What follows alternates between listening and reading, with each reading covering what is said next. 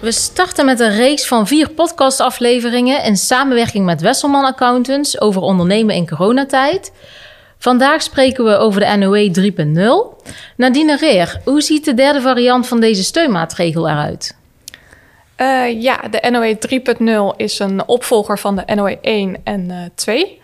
En uh, wordt, geldt voor de periode oktober tot en met december 2020. En net zoals voor de 1.0 en de 2.0 wordt uitgegaan van een omzetverlies van 20%.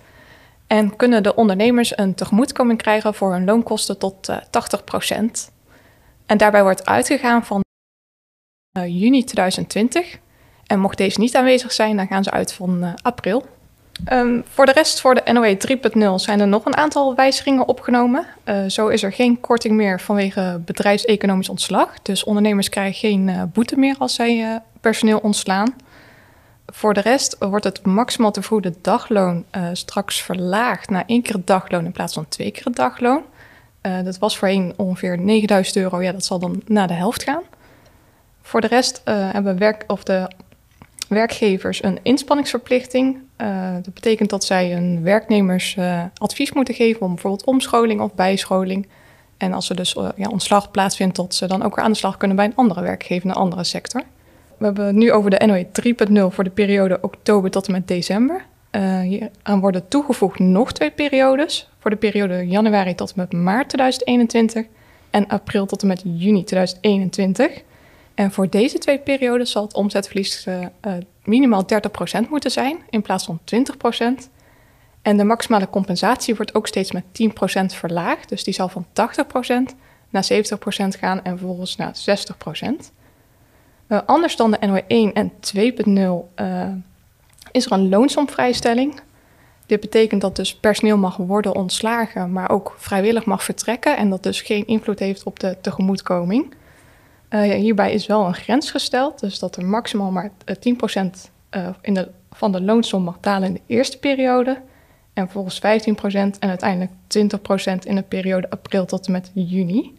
Um, ja, die daling van die loonsom is echt om de werkgevers toch tegemoet te komen dat ja, vanwege de corona natuurlijk personeel zal vertrekken of ontslagen zal moeten worden. Ja, dat kunnen ze helaas natuurlijk niet uh, tegengaan. Uh, voor de rest zijn wij momenteel uh, druk bezig met de afronding van de NOE 1.0. Denk wel bekend bij de, de meeste werkgevers. Uh, dit kan vanaf 7 oktober worden aangevraagd. En er gelden verschillende verklaringen, zoals een derde verklaring of een accountsverklaring. En inmiddels is eindelijk duidelijk wat, ja, hoe deze verklaringen eruit moeten komen te zien. Dat is wat gedoe geweest en onderhandelingen met SRA voor onze accountants. Maar we zijn in overleg met onze accountants dit nou aan het oppakken. Maar we gelukkig hebben we nog genoeg tijd om dit te doen. Want het mag tot en met maart 2021 uh, eh, mag de definitieve aanvraag voor de NOE 1 uh, worden ingediend.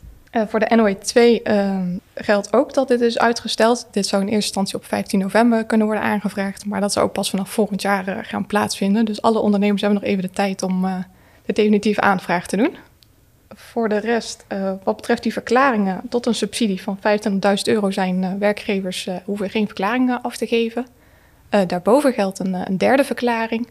En mochten zij meer dan uh, een ton aan tegemoetkoming hebben ontvangen, dan is een accountsverklaring verplicht. een belangrijke opmerking hierbij is dat als sprake is van een concern, er zijn weer bepaalde uitzonderingen natuurlijk voor, dat sowieso een accountsverklaring verplicht is.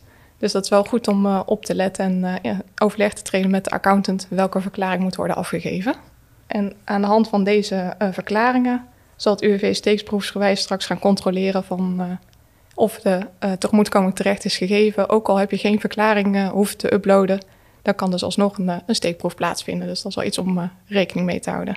Um, als laatste opmerking wil ik graag ja, de werkgevers erop wijzen dat de NOE 3 de eerste tranche kan worden aangevraagd vanaf 16 november met als deadline 13 december. En de het tweede tijdvak uh, van januari tot maart 2021 kan worden aangevraagd vanaf 15 februari. Dus dat zijn wel deadlines om rekening mee te houden. Dankjewel Nadine voor deze duidelijke tips en informatie. Mocht je vragen hebben over de NOE 1.0, 2.0 of 3.0, neem dan contact op met Nadine Reer van Wesselman Accountants of met je eigen accountant.